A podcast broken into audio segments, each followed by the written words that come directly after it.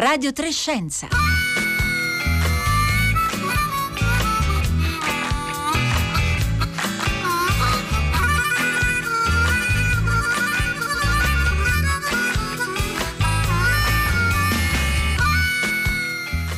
Lunedì 4 gennaio, prima puntata del 2021 di Radio Trescenza e auguri quindi di buon anno anche da parte di tutti noi, Rossella Panarese, Roberta Fulci, Francesca Buoniconti, Buoninconti insieme a Marco Pompi, oggi alla regia, Gina Collauto alla console, da Marco Motta che eh, vi parla. Un principio d'anno nuovo, eh, decisamente nel segno dei vaccini, un tema di cui eh, certo parleremo molto anche nelle prossime settimane. Intanto vi segnalo che sulla pagina eh, di Radio Trescenza trovate una playlist intorno al vaccino, l'abbiamo intitolata, in cui stiamo raccogliendo le puntate dedicate appunto ai vaccini anti-Covid, come le ultime due che abbiamo realizzato la scorsa settimana con Guido Forni e Alberto Mantovani, in cui molto abbiamo parlato del primo vaccino eh, autorizzato, quello che si sta somministrando eh, in questi eh, giorni nel nostro paese, quello Pfizer BioNTech, che eh, usa, come abbiamo raccontato, utilizza l'RNA messaggero. Nella puntata di oggi racconteremo un'altra storia che ha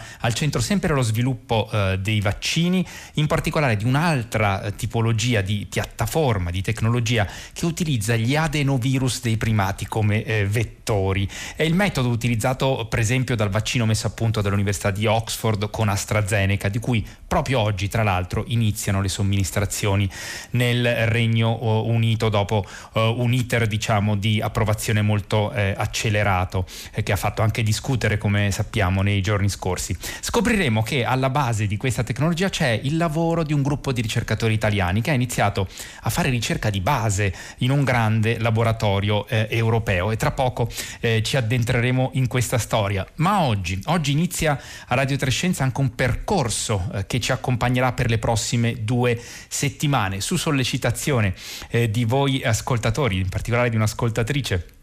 Cesarina che ringraziamo, come avevamo fatto la scorsa primavera col dizionavirus, abbiamo selezionato 10 parole chiave che ci aiutino ad orientarci nel mondo dei vaccini. Lo ha realizzato per noi Silvia Bencivelli che oggi nel primo dei dieci lemmi del lessico eh, vaccinale, così abbiamo chiamato questa eh, serie di dieci eh, pillole sui vaccini, ci riporta innanzitutto alle origini eh, dei eh, vaccini. Quindi torniamo indietro di 224 anni per scoprire come tutto è iniziato.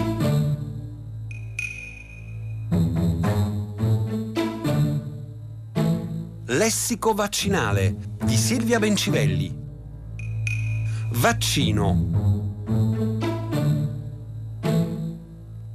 Vaccino. Se lo cercate su un vocabolario, la prima definizione per il lemma vaccino è di vacca come il latte vaccino, no?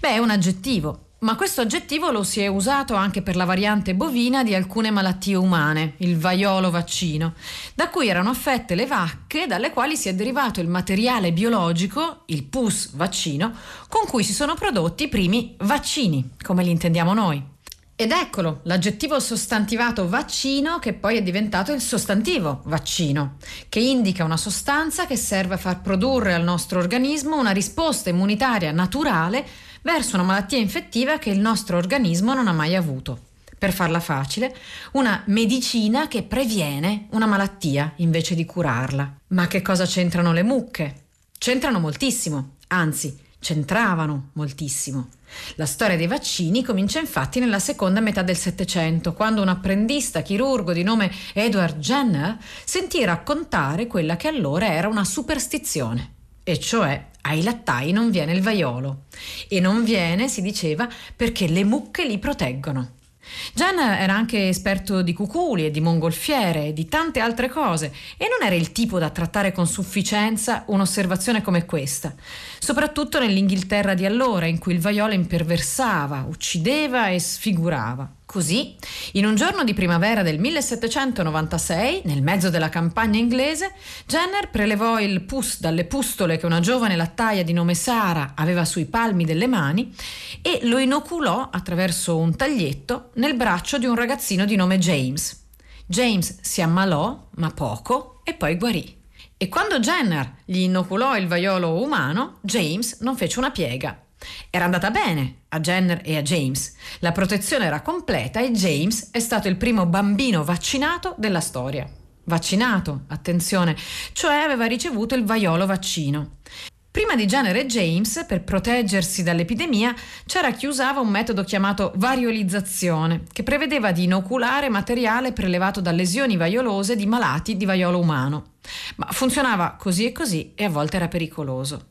L'intuizione di Jenner fu allora che il contagio con il vaiolo vaccino dà una forma più lieve della malattia, ma protegge anche dal vaiolo umano. La spiegazione immunologica Jenner non poteva conoscerla, ma aveva ragione. Poi la parola è rimasta, anche se adesso i vaccini sono prodotti senza nessun disturbo per le vacche. Può capitare invece che si scomodino le bufale, ma questa è una battuta.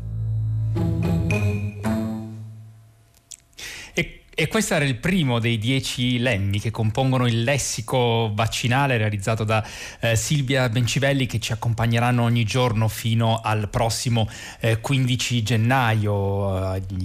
tra i prossimi lemmi che ascolteremo ci sarà eradicazione, copertura vaccinale, antigene, effetti collaterali. Eh, insomma, cercheremo di affrontare i eh, nodi eh, cruciali appunto del mondo dei vaccini. Mm, vi segnalo che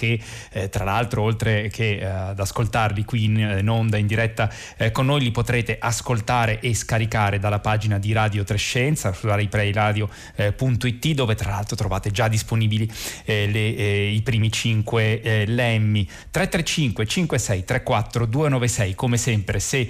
ci volete scrivere durante la nostra diretta con un sms o un whatsapp potete naturalmente interagire con noi anche su Facebook e Twitter. E noi continuiamo eh, quando sono le 11.38 in questo istante a Radio Trescenza a parlare eh, di vaccini tornando all'oggi, al presente. Lo facciamo con Alfredo Nicosia. Buongiorno. Buongiorno a lei e a tutti gli ascoltatori. Grazie ad Alfredo Nicosia per essere con noi, docente di biologia molecolare e biotecnologie mediche all'Università Federico II eh, di Napoli. Abbiamo invitato Alfredo Nicosia eh, oggi a Radio Trescenza perché, eh, perché, Alfredo Nicosia fa parte di un gruppo di ricercatori italiani che menzionavamo prima, che per primi sono stati in grado di mettere a punto un nuovo tipo di vaccini cosiddetti intelligenti, quelli che invece di utilizzare le versioni diciamo, indebolite del virus nella tradizione diciamo, avviata da Jenner, di cui abbiamo sentito eh, poco fa, utilizzano questi vaccini intelligenti ormai a partire dagli anni 70 del secolo scorso le tecniche di ingegneria genetica. Allora, tra poco scopriremo come questi vaccini utilizzano, lo anticipavamo prima, un altro tipo di virus, gli adenovirus dei primati, per, trasfor- per trasportare nelle nostre cellule un'informazione genetica utile a eh, sollecitare la risposta immunitaria specifica nel nostro organismo. Ma questa storia, Alfredo Nicosia, nasce a Heidelberg in Germania, dove lei a metà degli anni 80 era ricercatore eh, in un laboratorio europeo, il Laboratorio Europeo di Biologia Molecolare, che è un centro di ricerca sostenuto dai Paesi membri dell'Unione Europea, che ha la sua sede centrale appunto in Germania Heidelberg, ma altri poli di ricerca eh, in altri paesi europei, tra cui l'Italia, a Monterotondo, alle porte di Roma. Insomma, lei era a Heidelberg eh, a fare ricerca con Riccardo Cortese, che è eh, un altro scienziato scomparso nel 2017. Allora, chi era Riccardo Cortese? Ci racconta che gruppo di ricerca si costituì, eh, credo attorno alla metà degli anni Ottanta più o meno a Heidelberg, Alfredo Nicosia. Sì, è così, è corretto. E, ed era un gruppo di ricerca praticamente di quasi tutti giovani italiani che il professor Cortese che era il direttore di un, di un, programma scientifico presso l'NBL, che era un programma di espressione, che studiava l'espressione dei geni, aveva raccolto nel corso degli anni e lì si studiava appunto come eh, il codice genetico si esprimeva per produrre le componenti dei, dei, del, del, corpo di organismi viventi, incluso l'uomo, attraverso appunto l'espressione dei geni. E questa è stata un po' l'ispirazione che poi ha portato in seguito alla, alla scoperta dei eh, vaccini che oggi si chiamano vaccini genetici, a quelli a cui alludeva lei, basati sugli adenovirus di primati.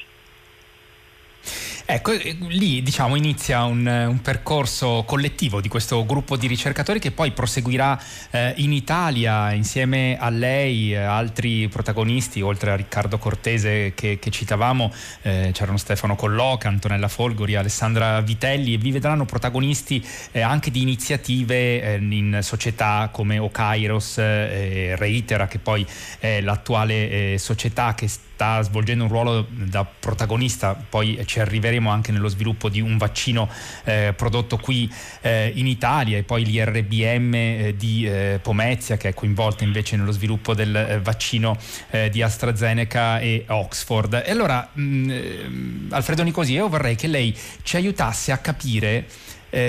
quanto è stata importante una ricerca di lungo periodo durata anni, iniziata appunto eh, all'NBL, Laboratorio Europeo di Biologia Molecolare, eh, oltre 30 anni fa e che ha consentito di porre le basi che poi diciamo, ci hanno permesso, questo è importante forse da ricordare, l'accelerazione che abbiamo vissuto eh, in questi mesi nello sviluppo dei vaccini, un'accelerazione senza precedenti che nel giro di dieci mesi poi ha portato eh, a, di, a meno di un anno a, appunto, a mettere a punto dei vaccini contro il Covid, ma sulla base dei risultati che per esempio voi avevate eh, ottenuto tra gli anni 90 e i 2000 eh, su questo tipo di, eh, di, piattaforma a cui facevamo cenno. Allora vorrei intanto che ci aiutasse a capire i tempi lunghi diciamo, che sono stati eh, necessari di questa ricerca di base e poi ci aiutasse a capire eh, di che cosa stiamo parlando quando parliamo di vaccini basati eh, sull'utilizzo di adenovirus. Allora, eh, per rispondere alla prima domanda, eh, devo, devo dire che eh, questo processo di ricerca scientifica che parte dalla ricerca di base è un po' ehm, il processo comune a tutte le eh, scoperte dei farmaci che partono sempre da una conoscenza dei meccanismi molecolari della biologia, dell'immunologia, della chimica per poi arrivare a utilizzare le informazioni derivate da questa ricerca per costruire nuovi farmaci. Quindi questo lungo processo che parte dalla ricerca di base è, un po' eh, il, il leitmotiv ed è comune a tutta la ricerca eh, applicata per i farmaci. In particolare, come le dicevo, eh, è stato necessario per arrivare a formulare l'idea dei vaccini basati sui adenovirus primati, è stato necessario conoscere bene le regole che sono alla base dell'espressione dei geni, cioè come eh, eh, il nostro codice genetico produce le componenti del nostro corpo, così come le componenti del corpo o dell'organismo eh, di qualunque essere vivente, inclusi i virus. Perché, Quindi come eh, per esempio per capire Alfredo Nicosia come dai, dai geni si passa appunto eh, eh, con l'espressione alla formazione appunto delle, delle proteine come la proteina esatto. spike eh, del coronavirus ormai eh, famigerata. Esatto, perché come eh, voi avrete detto durante le vostre precedenti trasmissioni quando avete parlato del vaccino di Pfizer BioNTech, eh, eh, questi vaccini di nuova generazione cosiddetti intelligenti sono chiamati vaccini genetici perché non utilizzano le proteine, le componenti del virus, ma i geni che producono poi le componenti del virus e nel caso del Covid eh, il gene che codifica per la proteina spike, che in inglese vuol dire punta. E, e, e, così eh, è, um, e, questo diciamo, concetto dei vaccini genetici è quello che eh, nel corso del tempo, piano piano, insieme al professor Cortese, questo gruppo di ricercatori italiani a cui lei si riferiva eh, ha, è riuscito a mettere a punto una metodologia che è basata sull'utilizzo di virus eh, innocui eh, inattivati, incapaci di produrre malattia, ma che trasportano i geni delle proteine eh, contro cui si vuole stimolare una risposta immunitaria. Nel caso del Covid il gene per la proteina spike. Eh, Alfredo Nicosia, fermiamoci un attimo perché ci arriva un uh, messaggio da Gianni da Bologna che dice che differenze esistono tra adenovirus e coronavirus. Ricordiamo intanto che cosa sono gli adenovirus eh, e, e, poi eh, spiegheremo perché voi state utilizzando, avete utilizzato per mettere a punto questo tipo di piattaforma di eh, vaccini, di tecnologia di vaccini, gli adenovirus eh, dei primati. Allora, prima di tutto l'adenovirus è un virus che circola nell'uomo e quasi tutti noi esseri umani siamo infettati da un, un, una particolare variante di questo virus che non fa male, provoca un sintomi tipo il raffreddore, eh, mentre il coronavirus, come tutti sapete, è un virus molto più subdolo che può produrre eh, un, un, effetto eh, devastante in situazioni in cui eh, magari l'organismo non è pronto a reagire rapidamente contro il virus stesso. Quindi l'adenovirus è un virus praticamente innocuo, ma in particolare quello che viene utilizzato per i vaccini genetici di cui parleremo è un virus che è reso eh, ancor più innocuo perché non è in grado di riprodursi, è in grado solo di eh, infettare e trasportare all'interno dell'organismo bersaglio i geni di interesse, in particolare nel caso del vaccino del Covid il gene della proteina spike. E questo è, in, è, importante da capire. In, eh, appunto, voi siete riusciti a mettere a punto eh, questa tipologia di vaccini che utilizzano come vettore appunto gli adenovirus, in particolare perché avete scelto quelli dei, dei primati, eh, Alfredo Nicosia? Perché ehm, all'inizio degli anni 90, eh, eh, quando la ricerca eh, dei vaccini genetici si stava focalizzando sui vettori cosiddetti virali e anche sugli adenovirus per i motivi che diceva lei, ehm, si era concentrata su un, su un, adenovirus che circola nell'uomo, che si chiama adenovirus 5 eh, eh, e che eh, sembrava funzionare molto bene per eh, trasportare i geni eh, dei, dei, dei vaccini, degli antigeni vaccinali.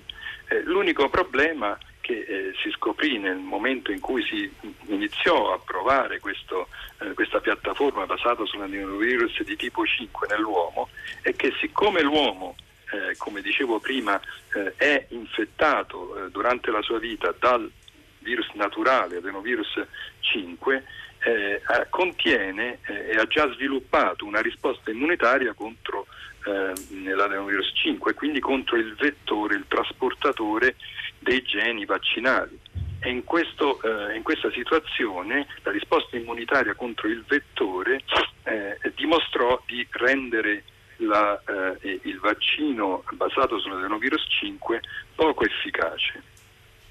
Per superare questo problema, cioè la presenza anticorpi contro l'adenovirus di tipo 5 nella quasi totalità della popolazione umana, noi abbiamo pensato di utilizzare degli adenovirus molto simili al tipo 5, ma che circolano soltanto nei primati. Eh, e, e quindi, non essendo stati visti dagli uomini, gli uomini non hanno sviluppato una risposta immunitaria contro questi adenovirus che possono quindi essere utilizzati molto più efficacemente come vettori per eh, vaccini nell'uomo. Perché diciamo la risposta immunitaria nell'organismo umano è molto più vivace rispetto a quello che ci diceva eh, appunto per, quelli, per, gli adenovirus che già circolano nel, nell'organismo umano, eh, Fredo Nicosia. Per precisare, eh, eh nostro, noi nella nostra vita, tutti quanti noi, lei, io probabilmente, siamo stati infettati dall'adenovirus di tipo 5. Quando abbiamo sviluppato un raffreddore poi siamo guariti, però sono rimasti nel nostro corpo anticorpi contro il virus adenovirus 5.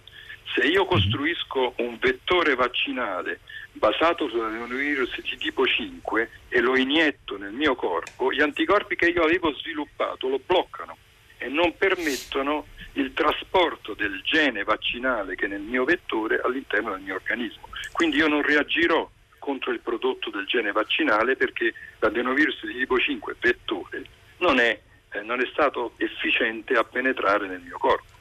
Se io utilizzo un altro adenovirus che non è mai stato visto dal mio corpo e contro cui non esiste una barriera di anticorpi che lo bloccano, questo vettore sarà molto più efficiente a trasportare il gene vaccinale nel mio corpo. E questa è l'idea dietro l'utilizzo degli adenovirus che circolano negli scimpanzé e che il nostro corpo umano eh, non ha mai visto perché noi non siamo a contatto per esempio con scimpanzé o gorilla o altri primati. Alfredo Nicosia, in, in, che anno siete riusciti a mettere a punto questa tipologia di eh, vaccini? Perché ricordiamolo, eh, all'inizio poi di quest'anno, con, con l'inizio della, della, pandemia, la primavera eh, scorsa, poi voi come eh, altri gruppi eh, di ricerca avete cercato di mettere al servizio diciamo, questa eh, piattaforma lo sviluppo dei, dei, nuovi vaccini, ma naturalmente nei 10, 15, 20 anni precedenti, nelle, nelle varie realtà in cui eh, avete lavorato avevate sviluppato, avevate scusate, iniziato a sviluppare eh, vaccini per eh, altre malattie infettive, così? È proprio come dice lei, questo studio eh, nasce nei primi anni 2000 eh, in Italia eh, e, e, e, e, le prime sperimentazioni cliniche vennero fatte con i primi adenovirus derivati da primati che trasportavano geni di proteine del parassita eh, eh, eh, malaria, cioè erano candidati vaccini eh, contro la malaria ed era un lavoro in collaborazione proprio con l'Università di Oxford. Eh, e fu questo l'inizio di una lunga collaborazione attraverso cui l'Università di Oxford poi eh, imparò ed acquisì da noi la tecnologia che oggi utilizza in modo indipendente per lo sviluppo di vaccini basati su adenovirus di primati che lo ricordiamo appunto del vaccino che citavamo eh, eh, all'inizio eh, della nostra puntata, realizzato in collaborazione tra l'Università di Oxford e AstraZeneca, ma con la collaborazione anche della eh, società del, di RBM eh, qui a Pomezia in Italia, di cui sono iniziate eh, tra l'altro proprio oggi le somministrazioni nel Regno Unito. Alfredo Nicosia, mh, mm, questo eh, tipo di, eh, di, di, tecnologia, appunto di, eh, di, vaccino di piattaforma, è, è, quella al centro anche del, dello sviluppo di, un vaccino eh, tutto prodotto in Italia e anche su suo impulso eh, nei mesi scorsi eh, è nata questa collaborazione tra l'Istituto Lazzaro Spallanzani, il Ministero dell'Istruzione dell'Università della Ricerca e l'azienda Reitera per lo sviluppo di questo vaccino che è stato super subito soprannominato vaccino italiano, di cui sono iniziate le sperimentazioni eh, nell'agosto scorso. A che punto eh, siamo con lo sviluppo di questo, con la messa a punto di questo vaccino dal punto di vista appunto delle sperimentazioni cliniche? Sì, questo vaccino è, ehm, è basato su un adenovirus di gorilla, è una nuova generazione di adenovirus, più potente eh, di quelli precedenti, eh, che è stata messa a punto, come dice bene lei, da Rete Era e che in collaborazione con l'Istituto Spallanzani è entrato nella fase clinica eh, ehm, eh, iniziale, la cosiddetta fase 1, e che eh, ehm, è iniziata ad agosto ed è, sta finendo proprio in questi giorni. Quindi sta per entrare nella successiva fase di studio clinico, che è la fase 2-3, che dovrebbe portare al, ai risultati di efficacia eh, entro, entro il 2021 e quindi naturalmente seguiremo l'evoluzione anche di questi, eh, di questi risultati. Mm, eh, Alfredo Nicosia, eh, le voglio chiedere anche, eh, insomma, lei il suo percorso di ricerca e quello degli altri eh, colleghi che citavamo all'inizio, che iniziarono a lavorare insieme a Riccardo Cortese eh, negli anni 80 a Heidelberg all'IMBL, quindi Stefano Colloca, Antonella Folgori, Alessandra Vitelli, è stato quello di un percorso, in parte si è svolto nel mondo della, della, ricerca pubblica, di enti di ricerca come appunto l'Istituto Europeo di Biologia Molecolare e in parte anche nelle iniziative private eh, che abbiamo eh, citato. Eh, dal punto di vista dello sviluppo dei vaccini, per lei eh, qual è stata diciamo, la differenza nel lavorare tra i eh, due mondi e qual è il ruolo che insomma adesso eh, vediamo protagonista, insomma la collaborazione tra eh, grandi farmaceutiche in particolare, aziende farmaceutiche eh, a livello globale e gli enti di ricerca eh, pubblici. Per lei che cosa ha significato questo passaggio tra i due mondi? Beh, il, il, passaggio è stato, ehm, no, non è stato semplice innanzitutto perché la mentalità della ricerca applicata è un po' diversa da quella della ricerca di base, eh, però è stata facilitata dal fatto che eh, dopo aver lavorato all'NBL tutto questo gruppo, sempre capitanato dal nostro mentore, professor Riccardo Cortese, si è trasferito in Italia, ha fondato un istituto di ricerca applicata eh, vicino Roma eh, e ehm, questo istituto la, eh, era, era, un istituto di proprietà di una grande industria farmaceutica, la Merck americana, eh, e quindi durante eh, i, i, gli anni, eh, i, la fine degli anni 90 l'inizio degli anni 2000 fino al 2007 eh, noi abbiamo lavorato per circa 15 anni in un ambiente industriale dove abbiamo acquisito la mentalità della ricerca applicata, abbiamo imparato a fare eh, la ricerca mh, per i farmaci, la cosiddetta drug discovery. Quindi questo è il percorso che ci ha portato a sviluppare una forma mentale eh, in grado di trasformare un'idea eh, eh, di una ricerca di base in un possibile candidato prodotto. Devo dire che eh, avendo lavorato io nella ricerca di base, nella industria e poi più recentemente a partire dal 2007 nella biotech, eh, eh, posso dire per la mia esperienza che la collaborazione tra eh, eh, gli istituti di ricerca di base, le università, eh, le biotech e anche la grande industria è effettivamente spesso alla base del successo nello sviluppo dei farmaci perché spesso il percorso va attraverso queste tre diciamo, istituzioni, la, la, l'idea di base parte dall'istituto di ricerca, poi eh, eh, le piccole biotech hanno il coraggio, la forza, l'energia e l'agilità di rapidamente sviluppare in clinica eh, eh, eh questa idea trasformandola in un candidato prodotto e poi spesso eh, è necessario avere la forza sia operativa che finanziaria della grande industria per portare il candidato prodotto nelle fasi cliniche più avanzate, le fasi 3 e poi per svilupparlo in, una, eh, in, una, in un vero prodotto commerciale. Eh, quindi questo è un po' il processo che noi abbiamo visto accadere con altri candidati prodotti e che eh, è successo per esempio nel caso del vaccino di, di Oxford AstraZeneca, ma pure quello eh, di Moderna, ma pure quello di BioNTech che si sono eh, alleate con grandi istituzioni, nel caso della BioNTech con un'industria farmaceutica come la Pfizer.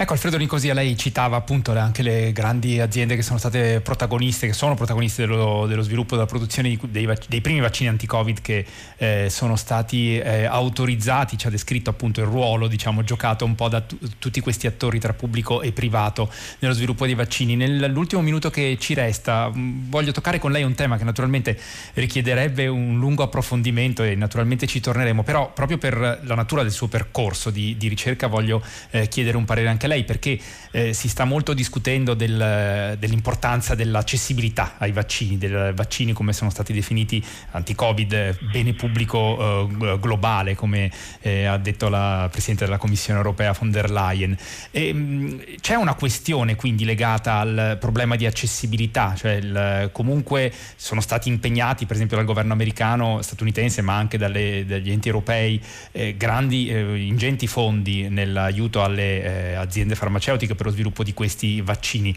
Il, l'utilizzo dei brevetti, che pure ci sono, rischiano di, di creare un problema di accessibilità. In meno di un minuto richiedono una risposta. Assolutamente no. Eh, il brevetto serve a tutelare eh, il valore commerciale, ma in un caso come quello attuale di una pandemia tutti gli enti pubblici e privati, le grandi industrie, eh, Reitera stessa, eh, lei, a cui lei accennava di questo nuovo vaccino italiano, si sono impegnati e si stanno impegnando a garantire la distribuzione a prezzi ultra accessibili dei vaccini che stanno sviluppando. Le posso dire che per esempio Reitera ha firmato un accordo con eh, i finanziatori che l'hanno sostenuta in questa prima fase, secondo cui appena il vaccino sarà disponibile eh, lo, lo, eh, lo darà